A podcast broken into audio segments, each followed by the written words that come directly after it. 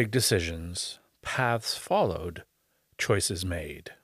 This is Connections, conversations about life and work. I'm your host, Jim Allen. What surprised you about the real estate business?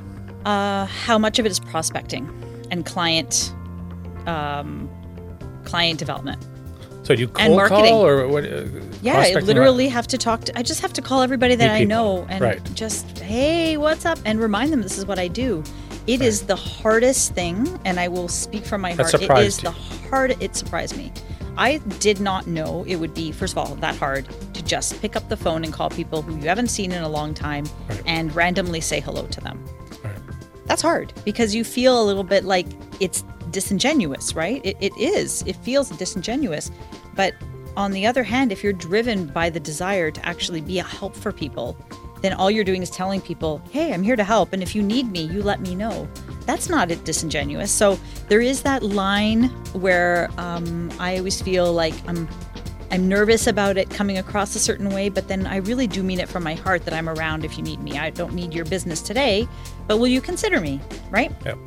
No, I, uh, somebody in, in your old business told me that once. It's like, is getting across that barrier. It's like just, you're just letting people know you exist. Yeah. And it's like no one knows you exist. Of course, they're not going to hire you. Yeah, so well, it is that for an introduction Yeah. at least, and that's like a full can be a full time Yeah. job, just doing that. And uh, That's a commitment, right? To do the- that and stay and stick through it and do it and and not. but you know, fear is a good motivator. It is a big motivator. I quit a very high paying job where I was in charge of a lot of people and it was a great company that did good work.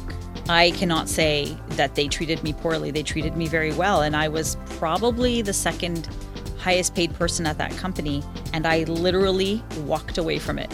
I said, "I'm resigning. Thank you. Goodbye." I'm now going to do something different. And I just put a line in the sand and I said, if I don't do this, if I'm stuck to the golden shackles, as they say, I will never leave. What's stopping me from leaving? And then literally the pandemic hit like next next month.